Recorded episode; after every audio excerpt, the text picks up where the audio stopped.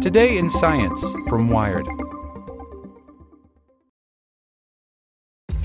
This episode is brought to you by ShipStation. You know, some things take a lot of work, like sending little robots to far off distant planets. And just as that's challenging, so too is running a successful e commerce business, especially when there's so much to do. So I want to introduce you all to ShipStation. Now, I love using ShipStation because of its easy to use dashboard, which makes managing orders and printing labels a breeze and super smooth. Oh, and the customer service is just out of this world. It's exactly what you need to help grow your business. Sign up for your free 60-day trial at shipstation.com slash technews. That's shipstation.com slash technews. This is the story of the one. As a maintenance engineer, he hears things differently. To the untrained ear, everything on his shop floor might sound fine, but he can hear gears grinding or a belt slipping.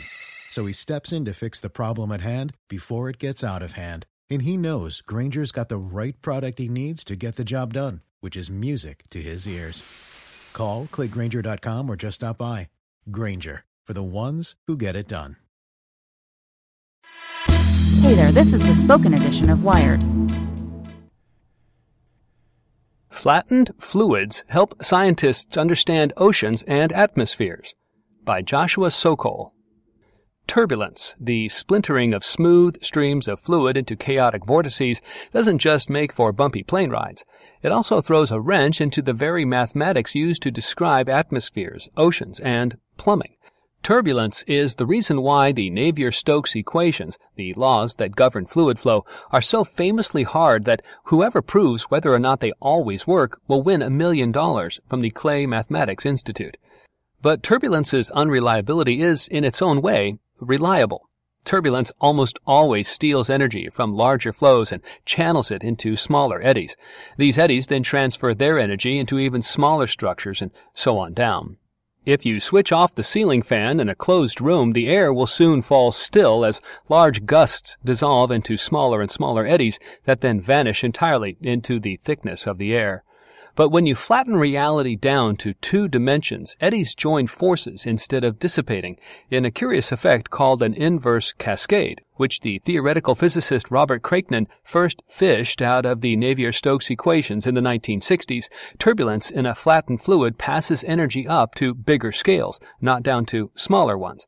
Eventually, these two-dimensional systems organize themselves into large, stable flows like vortices or river-like jets. These flows, rather like vampires, support themselves by sucking away energy from turbulence instead of the other way around.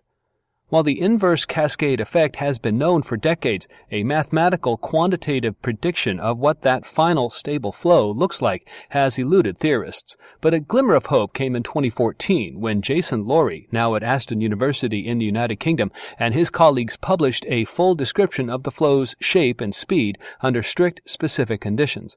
Since then, new simulations, lab experiments, and theoretical calculations published as recently as last month have both justified the team's calculations and explored different cases where their prediction starts to break down. All this might seem like only a thought experiment. The universe is not flat, but geophysicists and planetary scientists have long suspected that real oceans and atmospheres often behave like flat systems, making the intricacies of two-dimensional turbulence surprisingly relevant to real problems. After all, on Earth, and especially on the gas giant planets like Jupiter and Saturn, weather is confined to thin, flattish slabs of atmosphere. Large patterns like hurricanes or the Gulf Stream and Jupiter's huge horizontal cloud bands and the Great Red Spot might all be feeding on energy from smaller scales. In the last few years, researchers analyzing winds both on Earth and on other planets have detected signatures of energy flowing to larger scales, the telltale sign of two-dimensional turbulence. They've begun mapping the conditions under which that behavior seems to stop or start.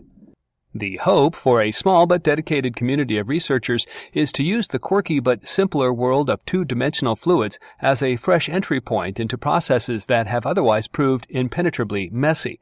They can actually make progress in two dimensions, said Brad Marston, a physicist at Brown University, which is more than what we can say for most of our turbulence work. Up in the air.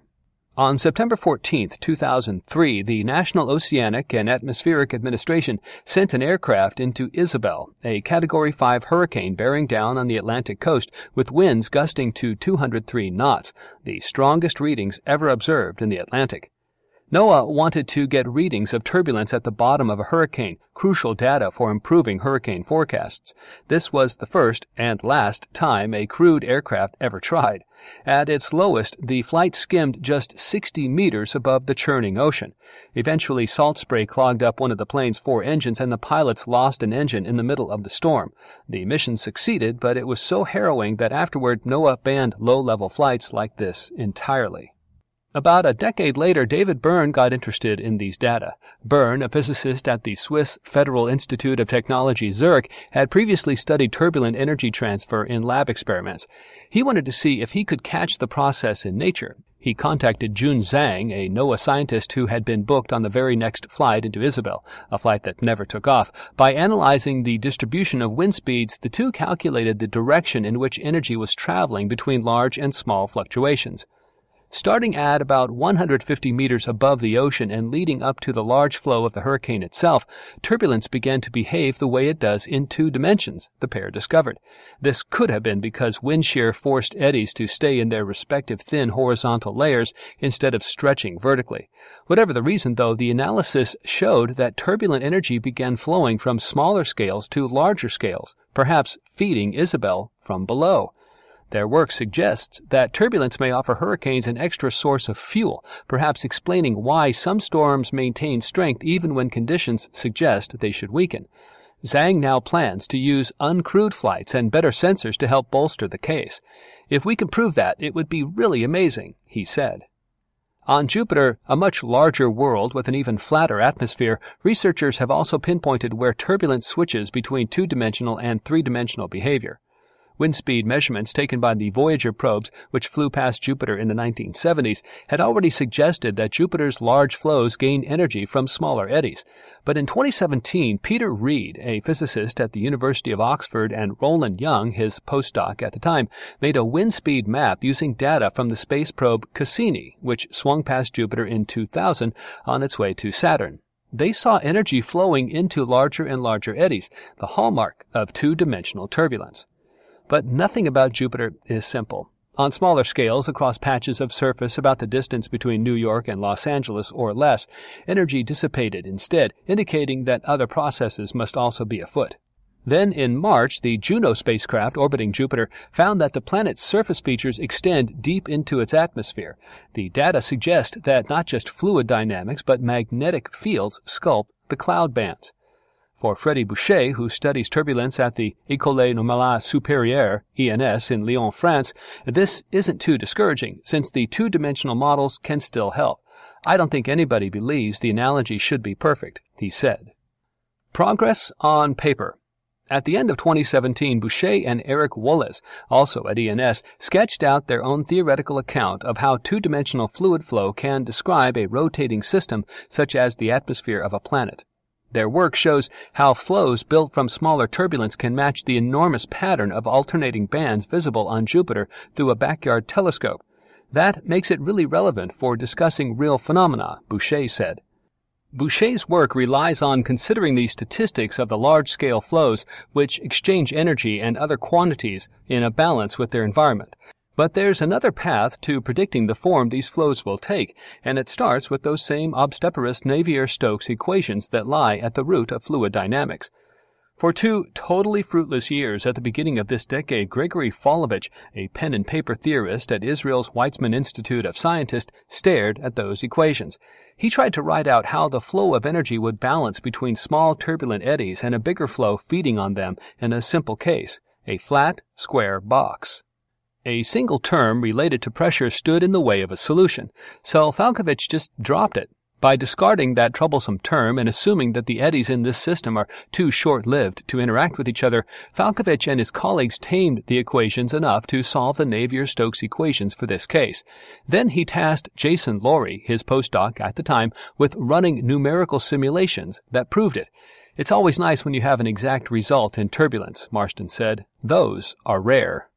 In the team's 2014 paper, they found a formula for how the velocity in the resulting large flow, a big vortex in this situation, would change with distance from its own center.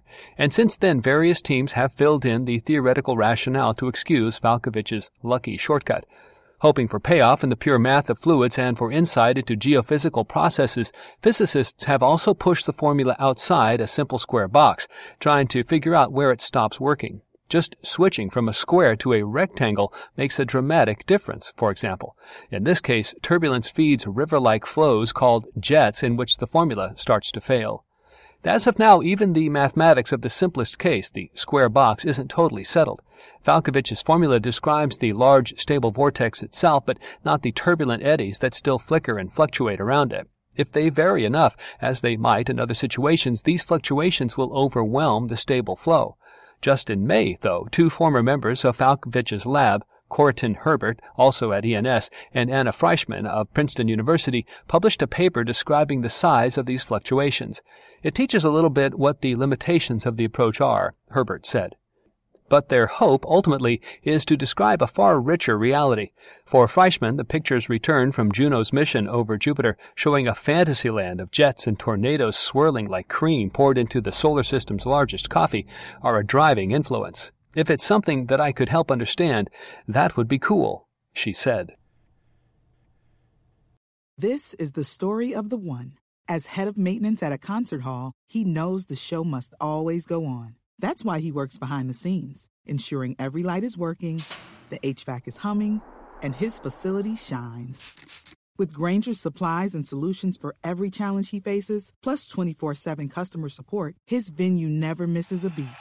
Call quickgrainger.com or just stop by. Grainger, for the ones who get it done.